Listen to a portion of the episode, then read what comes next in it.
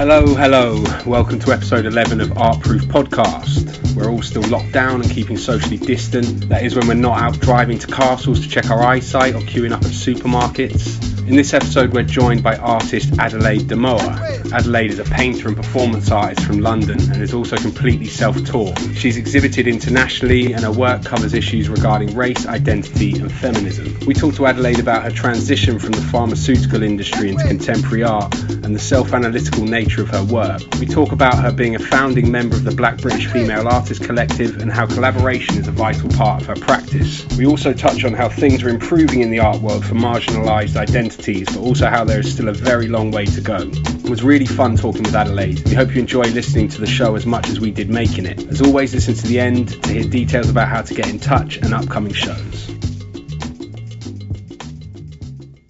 Yeah, anyway, so we started with hello. We're all here. That's great. Uh, yeah. You were just about to tell us about your show that's opening online in a couple of days' time. Is this the Boogie Wall show? Yeah. Yeah. So it opens tomorrow. Um, oh, sorry. Yeah, because obviously with the the um, coronavirus situation, the show is actually supposed to be opening in the physical space on the fifteenth of April. But because of the coronavirus situation, then we weren't sure what we were going to do, and um, and then Josephina, who runs the gallery, decided to use a virtual space that a lot of the galleries are using at the moment. And um, um, she used this company who basically went in and with some fancy photography, took um, pictures and videos inside the gallery. The work is not physically there. I don't know how they did it, by, but but I've seen the thing, and by some Clever. magic, it looks like it's it's really there. It's taken right. someone a lot of photoshopping for that. Seriously, because the, the actual physical work, we can't get the work because the work is some is the work is all the way in Bristol, and so and this happened just as coronavirus kicked in, and the, the guy who was the driver obviously couldn't work anymore, so we just had to leave the work in Bristol and find another way around it. It's so weird. It's, right. So it's, it's brilliant that they've managed to edit it and get it all up and going, though. I think that's looks, mad. When you seriously, so is it like a sort of um, mock-up of gallery space?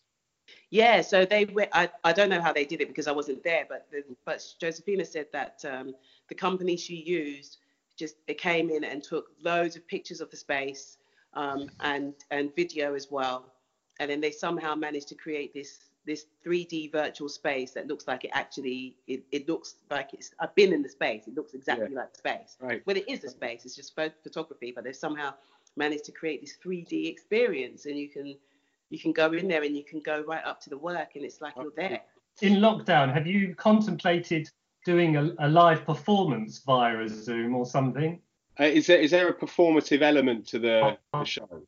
To this show, no. To, to be honest, um, I haven't had a chance to really seriously contemplate that up until probably this past week or so, um, because right. I was I wasn't my I wasn't well myself until very oh, recently. Okay.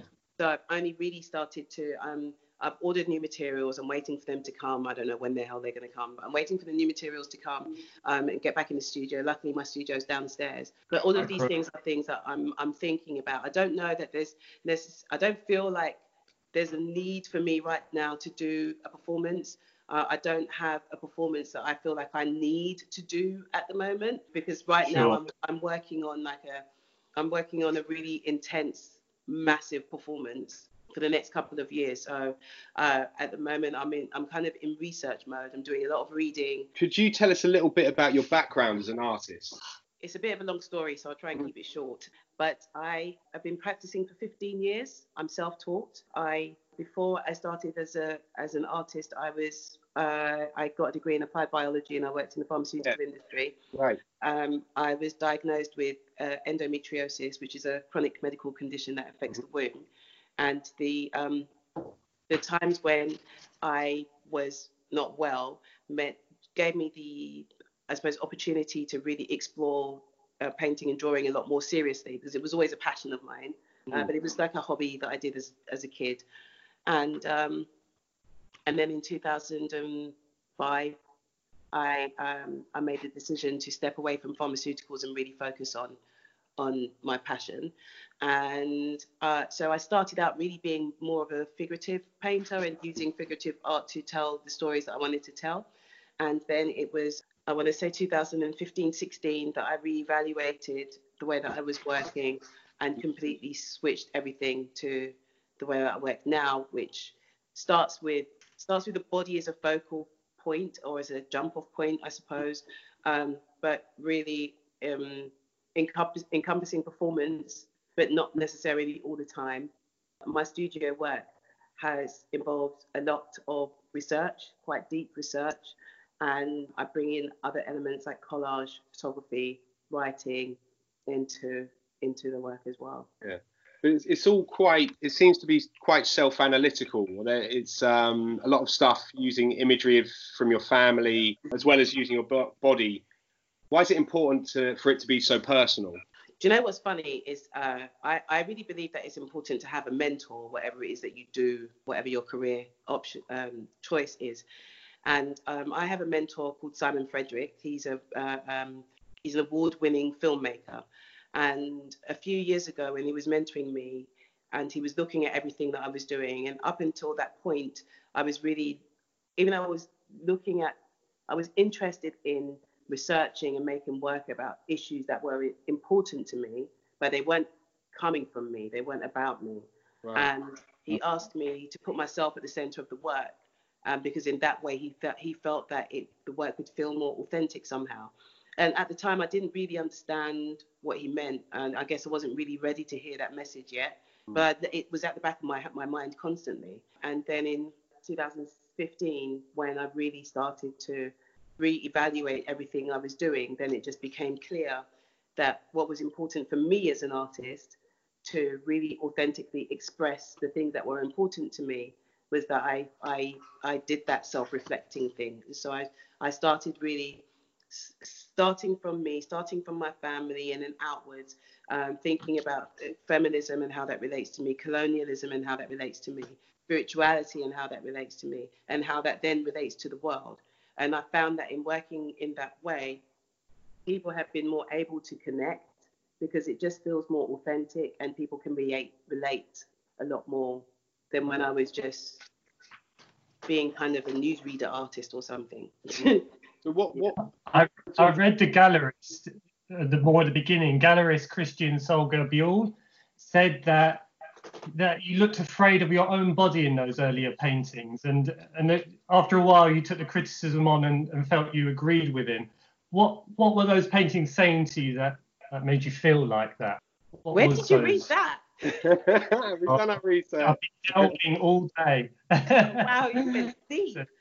Okay, yeah. so yeah, so Christian, when I when I first started um, doing those body printing works, the very first ones that I did, I was mm-hmm. afraid, and and I was I was nervous. Sense, so? What do you mean? Right, right, physically nervous and yeah, yeah, I was physically nervous.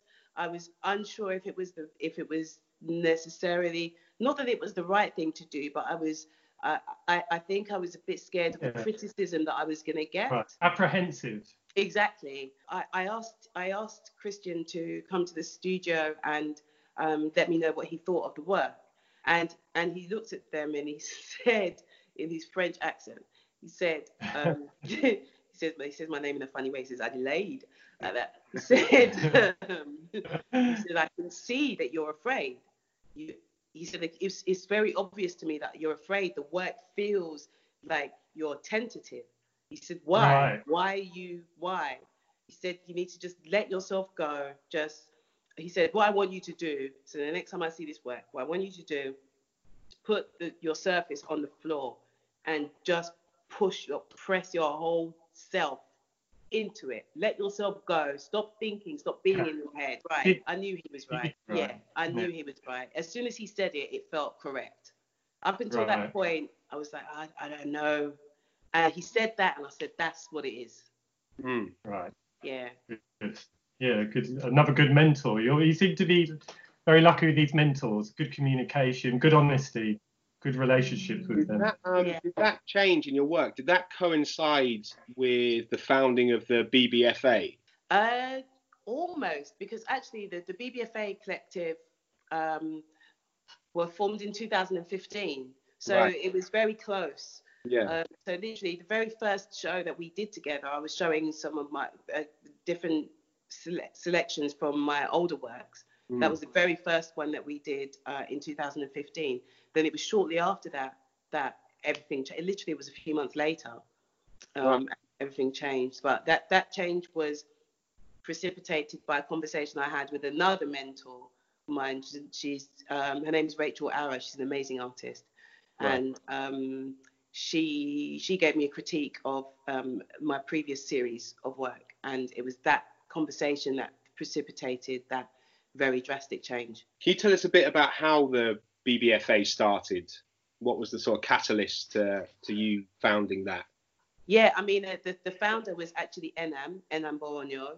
So she, um, in two thousand fifteen, she got in contact with me and said, um, I've got this idea for a collective. I think that you would be great for it. And at the time, I didn't know what she was talking about. And then we had a meeting, and um, I think she did a call out as well. Um, and then she contacted me and said um, um, that this is the collective. This is the idea for the collective. There were eight of us initially. And we got together, and so the idea was that each of us was fumbling in our own way to make our way in the industry, and we were finding that we weren't having much success, mm. uh, even though all of us were uh, reasonably well connected, but individually knocking on doors and not getting very far. And so um, the idea when we got together, we all agreed that there's strength in, in, in numbers. Would it be interesting to see what would happen if we organised? Um, and so that's what we did. And um, and since then, we uh, have done a number of really interesting projects together that have led us to working with the Tate. We've worked with Adidas. We've worked, um, uh, gone abroad to Ghana, did a project there, and Germany. Um, so there've been loads of really interesting, exciting uh, projects which have definitely contributed individually to each of our respective careers, and also to our visibility as a collective as well. And yeah. I've just I've just um, found um, just founded another collective with another group of ladies too. So I mean, two collectives okay. now. What what's oh, the what? second collective? The second collective is called Intersectional Feminist Collective, and it's uh, sorry Inter Intersectional Feminist Art Collective. So we're not all artists. One of us is a writer, and the rest of us are are mainly figurative artist. uh, Wendy Elliott. She's one of my favorite people ever. She's an amazing figurative painter. Um, and then there is Roxana Halls um, and Rebecca Fontaine-Wolfe, and then myself. But they all work in a very traditional way. Um, I'm the, the only really non-traditional one. And um, but that one wasn't wasn't really intentional. We got together to do a show together, and then we sat down here having a meeting about the exhibition. And um, and I said, this feels like a collective. And then we said, why don't we just call it a collective? Because we were going to continue doing shows together anyway. And then we have the writer lady to write about us. So um, I'm trying to get everybody together to, to I really, I, I love collaborating um, and introducing people to each other to see, you know, what we can do together. Is there anything we can expect from this, op this new collective? Anything upcoming, or? Well, we were supposed to be having a show that literally, what's the date today? It was supposed to open on the fifth, Tuesday, on okay. Tuesday the fifth, yeah. yeah. And and it, and it got cancelled. This was going to be a busy month for you. Yeah, it was. So, yeah, yeah. Um, but it's, it's looking like yeah. it's going to be rescheduled to to November, hopefully, if things okay. are okay. So did the, the formation of these groups and the and collaboration feel vital to your progression as an artist at the time? one hundred percent. For me, collaboration is everything. I think if I if I hadn't had uh, if I hadn't been so passionate about collaborating, I don't think that it would have been a lot more difficult to get to to where I am now, because it's through those collaborations and even my artist interviews. My artist interviews have introduced me to so many people that have facilitated my career in major ways. It was through mm. my artist interview that I even met Rachel Ara. Also through the artist interviews that Enam heard about me to, to to talk to me about joining the collective in the first place. And then in the collective, I interviewed uh, is Carleen DeSouza. She's an amazing street artist. Then obviously Enam, she does um, performance and textile art. And then Aisha, she's an amazing figurative painter, very colourful, really interested in colours and how colours affect our, our emotions. you're very proactive, Adelaide. Like you, you get in a lot apart from your actual work. So as you touched on there, your YouTube series, two collectives now, you sat on panels for talks and discussions. You obviously feel that's an important thing to do. It's good to not just be all the way in the studio painting, but actually be active in other elements of the artwork. Um, I, I feel like it depends on the person ultimately. For for me, that's that's my personality type. I've always been like that. Um, yeah. I've, I've always been collaborative. I've always liked working with people, um, and I like doing different things. Uh, whereas a, another different personality type may prefer to just staying in the studio. Like a, another good friend of mine, Arlene Mondera, she's amazing. She's a sculptor. Arlene is, is she's very reclusive. Arlene will be in her studio for a year and you won't hear from her. Like me constantly bugging her that she, she you know, she'll come out of her shell sometimes. But um, yeah. That's her personality, that, and that's how she feels like she can be in the best position emotionally, psychologically to engage with her work in the most productive um, and uh, and amazing way. And she's rep- she was she represented Kenya at the Venice Biennale a couple um, four wow. years ago. Yeah, she's. Um, Actually, I watched your interview with her today. Did you? Um, what, one of my favorites. What kick-started the conversations? What made you think I want to record these conversations I'm having with artists? Okay, so back in two thousand eleven, um, I had a, a really bad bout of the of the endometriosis, mm. and um, and so I kind of had to withdraw. But at the same time, I still felt like I wanted to still have, um, I still wanted to be connecting with artists. And at that time, I also felt like it was very early days. I didn't know anybody. It's like, how am I still going to keep getting to know people when I'm locked away in here because I can't go anywhere because I'm not well? So um, I started reaching out to people on the internet to do Skype interviews, but and then I would record them and then I would uh, I'd type them out and, and, and put them on my blog. So that's how it first started, and it's, that's actually how I re- met Rebecca Fontaine-Wolfe, who is in the InFem's Intersectional Feminist group that I'm in now. So that was how it started. And the very first interview I did with her was actually a Skype video interview with this really bait software. and uh, and it's on YouTube, it's there, but it's it's, it's just it's really it's, it's it's not great.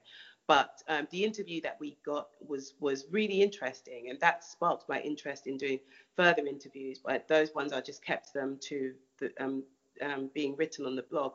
And then it was really in um, twenty fifteen sixteen when I decided to do a video series. And again, this was I was having a conversation with another mentor, and and he was saying to me, you, you know, you're you're super active. What are we doing with these interviews? The interviews are, were good for me in terms of developing relationships and also to, in terms of um, getting to know artists, getting to know um, gallerists. Um, so it was like how it makes sense to continue them, but in a different format. Everything's video these days. Mm. So why don't you just do video? You're good at presenting, just do that. And so that's what I did. And at the time I had an iPhone six. I just took my iPhone six and I started interviewing people. But the people I was interviewing then were at, in my studio at Thameside Studio. And so um, the initial interviews were all um, in the run-up to Open Studios. That's how I met Rachel. Um, and I made several friends there, and then it then it just grew from there. What have you learned from having these conversations? Are there sort of reoccurring things? I, I think the, the, the main thing that kept on coming up is relationships. It's all about relationships. Mm. That kept, that was recurring over and over and over and over again. And that's not, not relationships in the sense that you can't have a close, intimate relationship with every single person you interview. But having that, ha- having those on, open conversations um, and opening up a dialogue and forming connections so that those people, mm. they then form a part of your network. And so there are certain people who um, are such a such an important part of my network now that I know that if I need something, like if I'm going to New York, then Tim can show me around, you know. Or yeah. if I'm going to if I'm going to Nigeria, then um, Victor Ekeminor can show me around, you know, or they can introduce me to a gallerist or this, that, and the other. And it's not it's not that it's reciprocal because you don't do these things thinking that something's going to come back. You just do them because you want to. You do them because you're learning something. You do something them because you're giving back. You do that something. You do them because you're also giving back to other artists who are watching and potentially learning something. But it's all about yeah. relationships. That's the main thing that keeps coming up over and over and over and over again. Whether that is that an artist is going to introduce you to a gallery, or he's going to bring you into a show, or you're going to bring somebody into a show.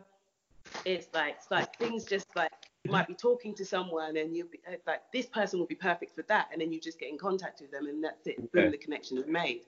Yeah. Um, like, lock, has lockdown made it difficult to kind of maintain or develop these relationships at all? If anything, lockdown has made them more intense. Right. Which I did not expect. It, yeah. It's like, now I spend what, what so mean? much time. so much time talking on the phone and doing Zoom yeah. calls, yeah, yeah. like and, and really deepening. So my the, my closest friend circle, we're all artists and curators and writers, um, but my closest friend circle, I haven't spent more time with these people in all the years that I've known them until now. Whereas before, everyone was too busy, flying here, flying there, show here, show there, busy, busy, yeah. busy, busy, not enough time to talk. So everything, everyone was on WhatsApp all the time. Mm. You know, when can we meet up, blah, blah, blah. And then things would just get go to the wayside and perhaps you wouldn't end up meeting up. But with this, yesterday I had a, a cooking set, cooking and dinner with my friend Jennifer. Right. She's a photographer I know. She was like, I haven't seen you in ages, Adelaide. Come Good for dinner. Money. Okay, let's do dinner. Mm. And so we decided on the ingredients. Going to do Thai green curry. I'm leading. Set up the video, set up the tripod in the ki- kitchen. She followed along and we were having a chat and catch up. And then we sat down and we had dinner together. I had dinner with her and her flatmate. Yeah. Amazing. Very nice. I mean, it's funny to think how um, a situation like this would have affected us twenty or thirty years ago when we didn't have this technology and we didn't have this, this way of staying in touch. Um, so it's kind of amazing that everyone still is able to, to stay so connected. Yeah, yeah, even definitely. Just, yeah. Even just seeing your face makes a huge difference, doesn't it? Huge difference. Um, has it has it kind of gotten in the way, do you feel? Has it due to, because I kind of felt like that at the beginning, there were so many people checking in with phone calls and everything. I was actually thinking, I thought I'd have more time to do work, whereas I feel like I've actually got less time. Yeah, I agree. I'm constantly stuck looking at a screen or on the telephone and, yeah. and not actually able to use my hands to produce work with. Have you yeah. found it frustrating, or you're just happily to go with the flow of it all and just lean? I'm going with the flow, and screen time has gone way up. Yeah. It's actually kind of embarrassing to look at how much the screen time has gone up by. Um, yeah. But um, I wouldn't say that it's got in in in the way, because I, I, up until just the other day, I was like I was not very well anyway, so it was great to just be talking to people. But I've been journaling a lot, um, and um, but from probably as soon as I get my new materials, I'm just going to have to be much more disciplined mm. uh, about saying this is work time and this is social social time. Yeah. Um, because the, the kind of work that I'm going to be making more is uh, now is going to, to require a lot of concentration. But saying that, I have had a lot of time for reading. I've been doing a lot of reading. That's really important to your work. Yeah, yeah research yeah. is a big thing, isn't it? And you're saying yeah. studio's downstairs? Yes. So just to expand on Rowan's question, has it affected, has lockdown affected your routine creatively? I mean, I suppose if your studio's downstairs, you can access it whenever you want. Yeah, I can I can access it whenever I want, because um, it's it's kind of in the same building, but not. So it's, I, I live and work in Beau Arts um, studio oh, okay. complex. And um, yeah. I'm, I'm the only, so there's, there's one permanent flat and there's the artist in residency flat. And then you kind of have to exit the flat and go into, um, it's the same building, but it's a separate entrance to go down to where my studio is. So I can go there whenever I want, which is which is great. But now at the moment, I'm I'm more in the research phase of my work. So I'm in here yeah. surrounded by all my books. I, I literally just the other day went through and organized my, all my books with this library app. I've got like five hundred fifty books. And wow. organize them properly. It was so satisfying. It took me about four days, but it was so satisfying. Everything is organized by subject matter. Whenever I need to find a book, I know I just go to that section and it will be there. So yeah. yeah, so at the moment I'm deeply engrossed in in in, in research. So I'm just in the flat do, doing that until. Is that daunting or exciting or a bit of both? Exciting. exciting. It's exciting. Yeah, it's exciting. Yeah, yeah. I mean, the, the research side of things, it fulfills my uh, the scientific side of my brain, I suppose, because at the end I did do biology at university. So um, that, that that kind of thing of researching um, your, is, is is is important to me, and yeah. and uh, I really enjoy it. Great. The, the work is very good at communicating, I feel, the pain and struggle. I think it's, it's brilliant at that. So it's made me wonder that once once you complete it, do you feel emotionally drained? That's an interesting question. Okay, well, with regards to a performance, it's a weird thing because at the end of every performance, I get some kind of weird performance high. The first time it had it happened, I didn't know what the hell was going on. Like I felt like I was I literally had just taken something. Right. And like I was spinning. I was so excited, and it's I think it's all the adrenaline, the adrenaline, yeah. yeah, yeah. Um, and so that's that's weird. But then the next day, then there's a crash, and you just I oh, just okay. end up having to just rest. Um, but with regards to the, to making work in the studio, it's not that same intensity is not there because um, the work is more laboured. I'm spending more time doing research. I'm spending more time putting the work together. So it's not the same sort of feeling. And and ultimately, I suppose it depends on the piece that I'm working on. There's a piece I did called um, Rebirth of Amma, which is in that show that's opening tomorrow. And it's a it's a giant piece. It's four meters by three meters. Wow. And um, and that is a repeated image of my great-grandmother over the whole thing.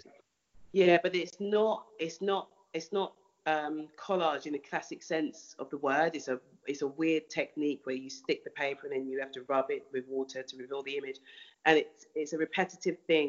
It's a repetitive process that, um, and it's a very specific process. And that work took me four months to make. Going into the studio wow. every single day, twelve, day, twelve hours a day, just listening to Audible all day, just doing that over and over and over and over again. So with with that work, um, there were times when it was. Uh, it was kind of soothing. There are other times when it's frustrating because I'm like, there just seems to be no end to this work. And then when the work finished, then it was like, oh, thank God it's finished. That's a long time. Yeah. yeah. How many of those live performances have you done now then? I did ten last year. Oh, wow. Yeah. So that quite so many. What? Right. Wow. And and years, yeah. And when did they start? twenty sixteen, twenty fifteen? Yeah. Oh, right. So a lot. How, how many do you think overall? I don't know. Um, I don't even know. I haven't counted. But how, I did, how, yeah. how much of your, that, your feelings, like you said, you said the very first time, but I don't think that was a performance, but how um, different are the feelings from when you first started, where you must have been very apprehensive, a little bit fearful, to now I would imagine you're a lot more confident? Like, is there a big change in how you felt at the beginning to now, or...? Yeah. yeah, there's definitely, um, I think I'm more comfortable now. I think the, the first time, not that I was uncomfortable, but I feel like that feeling was so unfamiliar to me. Yeah, but, yeah.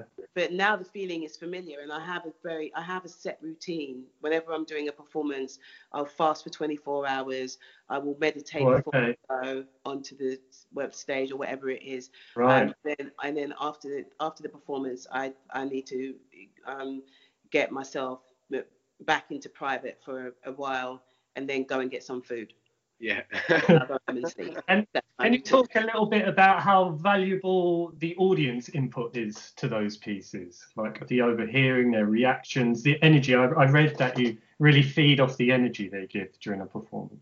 Yeah, it it, it depends on the performance um, because there are different performances. So the, the very first one, um, which, which is the This Is Me, the Inconsistency of the Self, the blue one, then that one, the audience is important. I'm feeding off the audience directly, and yeah. um, I'm I'm listening to them, I'm watching them, and I'm I'm then um, kind of reenacting what they, uh, um, the feelings that I'm getting from them, and and and and expressing it on the canvas somehow. But, yeah. but then with um, a performance like. Uh, my durational performance that I did in the studio, I did a thirty-one hour durational performance uh, in the studio in two thousand eighteen, um, which was my, um, My Body is Present, homage to Anna Mendieta.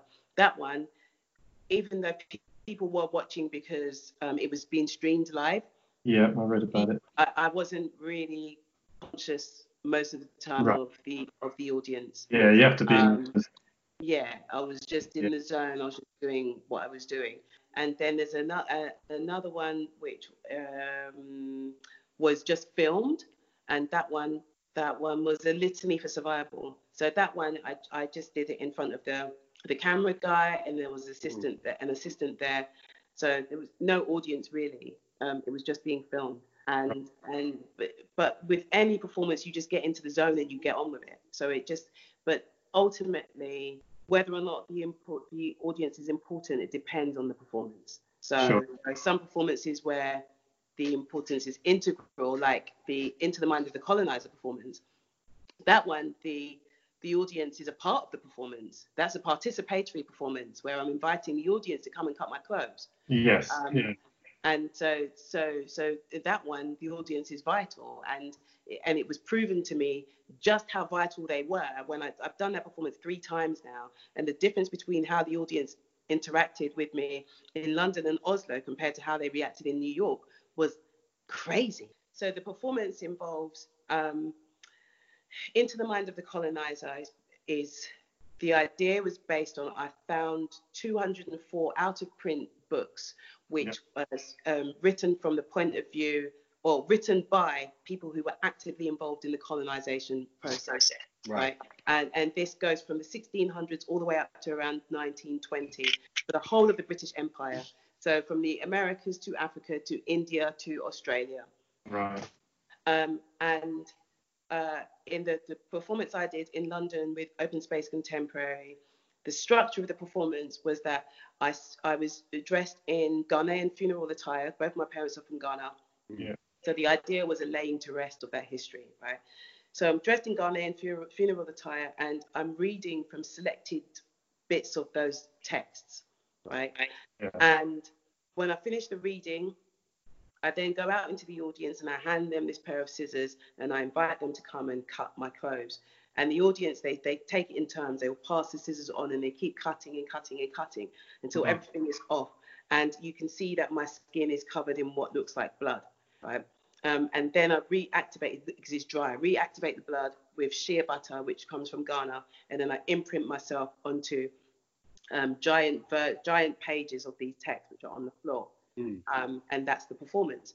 And in the London one and the Oslo one, the audience did as they were told. Cut, cut, cut, cut, cut. Everything fell off, imprinted, and it was very, it was very intense. It was very emotional, yeah, yeah. Uh, and you could sense the energy in the room as to them being a bit ap- apprehensive about partaking in that, because it's kind of a, a violent act against yeah. a human being, and that, like, even though my myself was the representation of the violence against Africa, the violence against the bo- the black body, and it's just an act. They still felt apprehensive about doing that. So there's this kind of tension in the air, which was necessary to get the message across. But then in New York, when it came to the cutting part of the performance, one guy came and took his shirt and cut his own shirt, dropped it on the floor. Oh. Another guy came and got the scissors, tucked it into my waistband of the skirt. Another lady came, cut her own hair. She literally pulled a fringe oh, down and wow. cut her own yeah, hair, yeah. dropped it on the floor. And then the final kind of response thing, to your work. Exactly.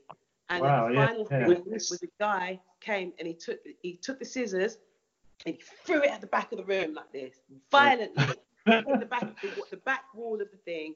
So that had All to right. cut the whole um, cutting part of the performance. Right. And so at this point, I was only down to my skirt. I still had the skirt on. So I then had to just continue with the rest of the performance with the the the, um, the shea butter and the body printing and finish it.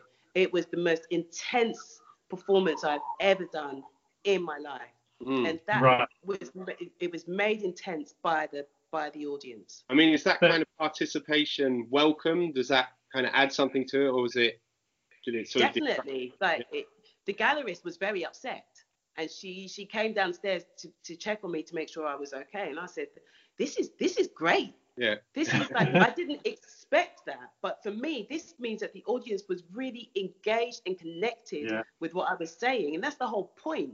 The point is to evoke emotion, to evoke discussion about important things from our yeah. past that we need to face. in order that we don't repeat the same nonsense, and in order that we can understand what's happening around us, because everything that's happening around us is a direct consequence of the things that we have done in the past, mm. right? Absolutely. So we yeah. have to face up to these things. So if you make an, you make an artwork and people engage with it to that level, that means they heard you. And what do you think? I mean, it's, it's funny how that garnered such a different reaction in New York, and I wonder what that is. You know, is it the you know, is Britain so reserved that we we wouldn't give such a reaction? I think there's de definitely a sense of um, restraint and mm. respectability here that um, in in the States, I feel like they they because of all of the history, especially the racial history, racial tensions, the the art community are more politically engaged in that sense. So when that they when they are faced with something like this, it really affects them. I've heard you feel, in general, um, that women artists are finally getting more recognition in these last few years, and in, and in particular also Black female artists, and and both your collectives kind of um, represent, you know, the fact that you also want to bring with female artists forward. Why do you think that has happened? Why do you feel that's accelerated in the last couple of years? What's what's happened in the atmosphere, do you think? I think it's a it's a complex it's a complex thing. Um, I think it's about time. I feel like there's still a hell of a lot more work left to do. It's it's not enough. Yeah, it's like there's nowhere near enough. Uh, um, it's a start, um, but I I do feel like we have. Um, Maybe we're starting to reach the tipping point. Hopefully yeah. we are starting to reach the tipping point, and um, where we get exponential growth and we, we get go more towards parity. But um, I don't know if it's realistic in our li lifetime. I'm not sure. I don't well, know. Um, in, in terms of, in terms of com complete parity, I don't know.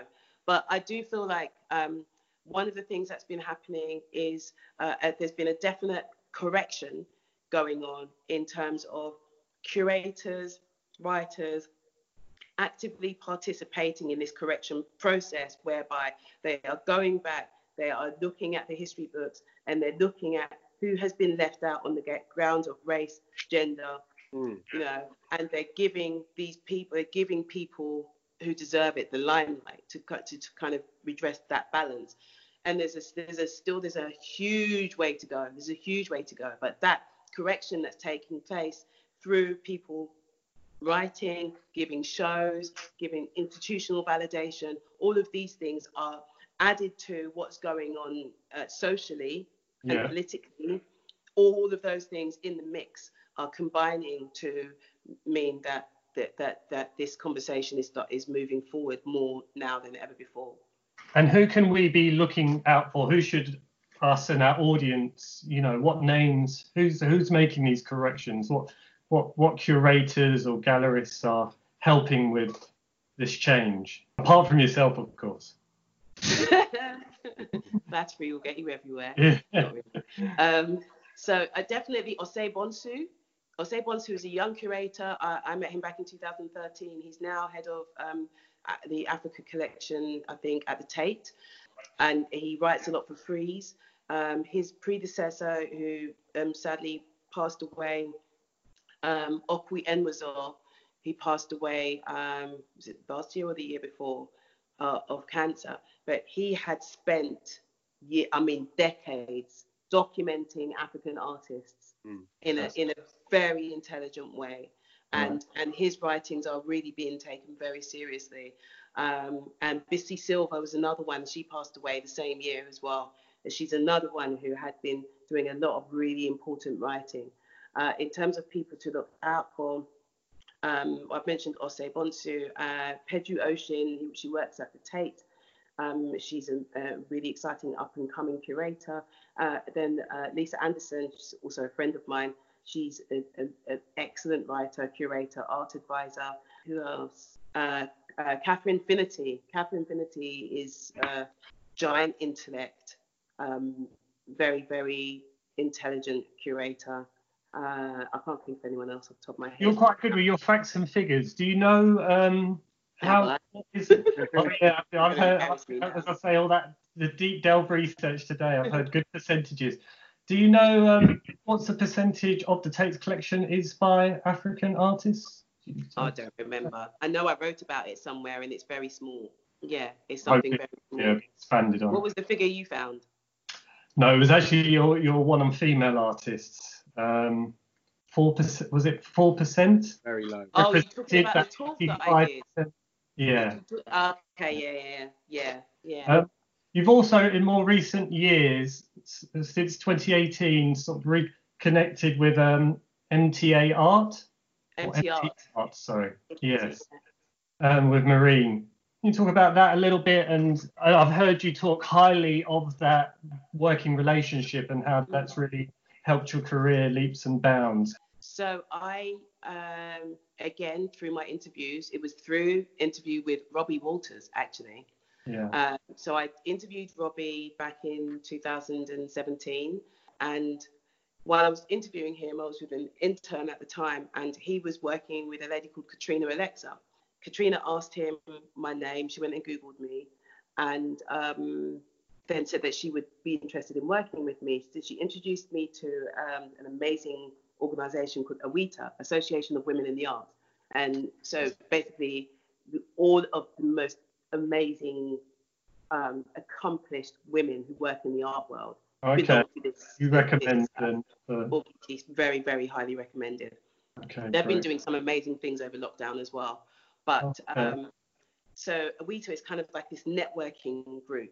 And I started talking to Katrina, I started working with her, she started advising me, she brought me into AWITA, she got me artist bursary membership, which was great, it meant I could go in there and network with everyone for free and yeah. go to all their amazing events. We and like then, that.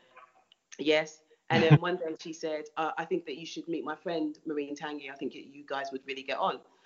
And I'd never heard of them before. Okay. Um, so she took me to an event, which was the launch of Jennifer Abissera's um, bollards. She had these uh, kind of bollards by London Bridge, where she covered all the, these loads of bollards with her artwork. And as I went along to that launch, and I met Marine then. We didn't really connect then, but then they invited me to submit a proposal to do uh, my very first performance at the Unfold event uh, in two thousand seventeen. And at the time, I'd had the idea for the performance, but I didn't think I was ready for it. So right. they challenged me, really. And and so I submitted the pro proposal, and I was thinking, I don't know about that, because I didn't think I was going to be ready to do that performance for another two years at least. And so I submitted it, and they said, yeah, you're doing it. OK, I have to do it now. um, and, um, and so I did it. And then that's how Marine uh, spotted me. She initially expressed interest in working with me, but she, at the time, the way she worked was she liked to she liked to spend a bit of time getting to know you first, seeing if your energy was correct, um, and then and then offer representation. So from there, I then went to them and said, look, I, it's time for me to do a solo exhibition now. I was impressed with you guys in Unfold. I've got a backer, right? So if the, if my backer pays, can you help me to do my next my, my next solo show? They said, sure. So that's how we started working together. And, and, and what do you mean by help? What, what help did you need then? If you had your backer and obviously you producing the work, what what did you need them to bring to the table? And maybe also explain to the audience that M T R isn't a gallery, it's an agency. Yeah. So if you could just yeah. you know, explain that situation. Yeah. So basically, the um, I felt like I I up until that point I'd done plenty of exhibitions myself. I've yeah. curated them, I have sent out the invites, I've done the hanging, I've done everything in terms of exhibition production myself oh. with the help of some friends. Every solo show I had done up until that point is how it was done. Fantastic. And it's come to the point where I, I, I felt like I these guys were experts in, in exhibition production, and I wanted them to help me. I'd okay. seen what they were capable of doing, and I wanted them to help me to do it. Right. Um, because I recognised that even though I'm capable of doing things myself, yeah. um, I wanted to hand it over to people who... actually that's their job. uh, yeah, so, and um, fresh eyes. And up until that point, were you completely self-taught, you said? Completely self-taught, completely self-funded. Um, mm. And then I, um, I, um, I was lucky enough to attract a backer. Um, and so he was helping me to fund a lot of the stuff that I was doing as well. So, um, so, for, so for me, working with them, it was a relief to actually hand over the responsibility of doing that stuff so I could just concentrate on making the work. So there's the money guy there, there's the, the show producers there, and there's just me. All I've got to do is just make the work. I don't have to worry about anything else. And it was a at this point, you still weren't signed, were you? You were just sort of collaborating on this one show, exactly. right? Exactly. Yeah, yeah. Um, and then it was so obviously both parties. Yeah, it was halfway through that whole process that Marine said, "Okay, I want to sign you now," and that was that. And that has been what you feel has been a successful relationship. And why? What's what's happened that sent things rocketing since that collaboration together? I felt like she understood, she understood, and we were in alignment in terms of what our aims and objectives were for for what I wanted for my career. So, yeah. um, so as as the art world seems to be shifting online and doing things like your online show, is that something that's come come quite naturally to you? Well, it didn't have to come naturally to me because it, I didn't have to do it. The gallery did it. So all I had to do was to send them the images, and then she would work with somebody who did it. No way I would have been able to do that myself. No I mean, way. The prospect of having to exist in this way, is that something you're quite fearful of, or is quite daunting in a way? No, I think I feel like I'm quite flexible, and um, and I also feel like I'm I'm both a hermit and a social butterfly. Yeah. So I very much enjoy my solitude. I have really enjoyed being in my house and not having to go anywhere. But at the same time, um, I do love being around people. So when I do get to go out and be around people, I enjoy that too. So um, so f- for me, um, I I think I've always naturally quite enjoyed being on my own. From when I was a child, I would lock myself in my room and I'd read my books and I'd daydream. Um, then come to even my first job, in pharmaceuticals, even that job, most of the time yeah. I spent by myself because I was a rep. So yeah. I spent the time on the road, having to self-motivate, get out on the road at six o'clock in the morning and not get home until seven or eight o'clock on my own. And it's completely self-directed, running my own diary, the yeah. whole lot. So I've kind of been trained to be yeah. that way, inclined. Talking about your, your past career, that's such a dramatic change. Yeah. Was it, did it feel like a huge risk at the time? Was there like quite a big adjustment period, or did it just feel like the natural thing to do? Yeah, I mean, it was. Everyone thought I was completely crazy.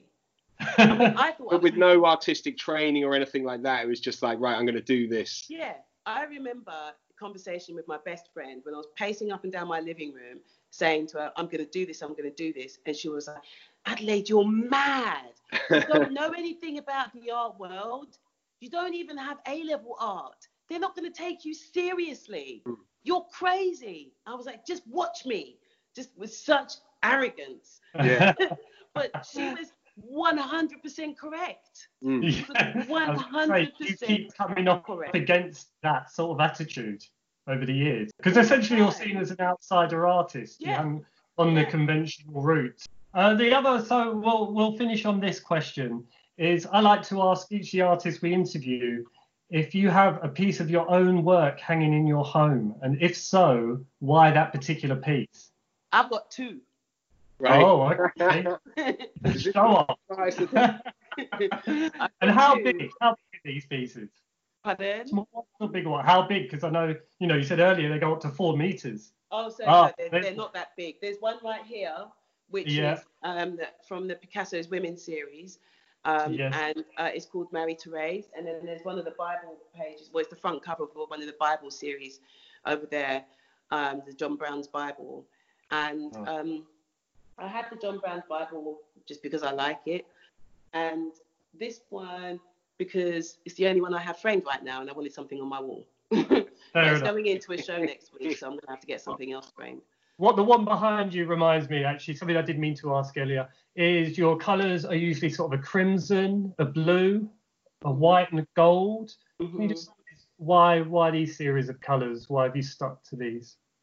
Uh, well, when I first started doing the body printing series, um, I was really stuck on red because red has always been my favourite colour initially.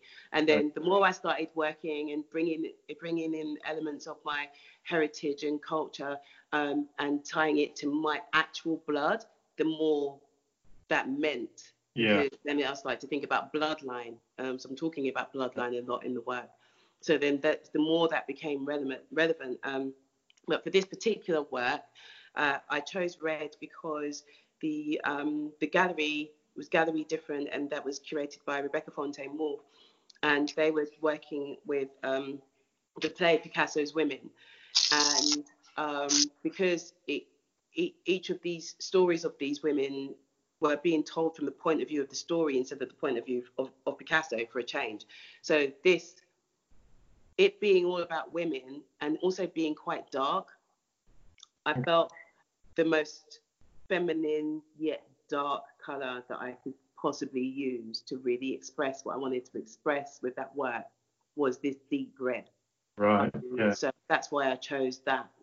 Um, with regards to the blue, um, um, initially, like I say, I was doing red body prints, and then when it came to doing that performance, um, that was really a feminist response to Eve Klein's work, so it had to be ultramarine blue. Yeah. Mm-hmm. Um, and then the gold, because um, again, I was interfacing with Klein and he had a thing about gold. Um, but then there's another layer for gold as well for me, which is my family coming from Ghana, which was formerly Gold Coast, and gold yeah. used to be the source of, of Ghana's wealth.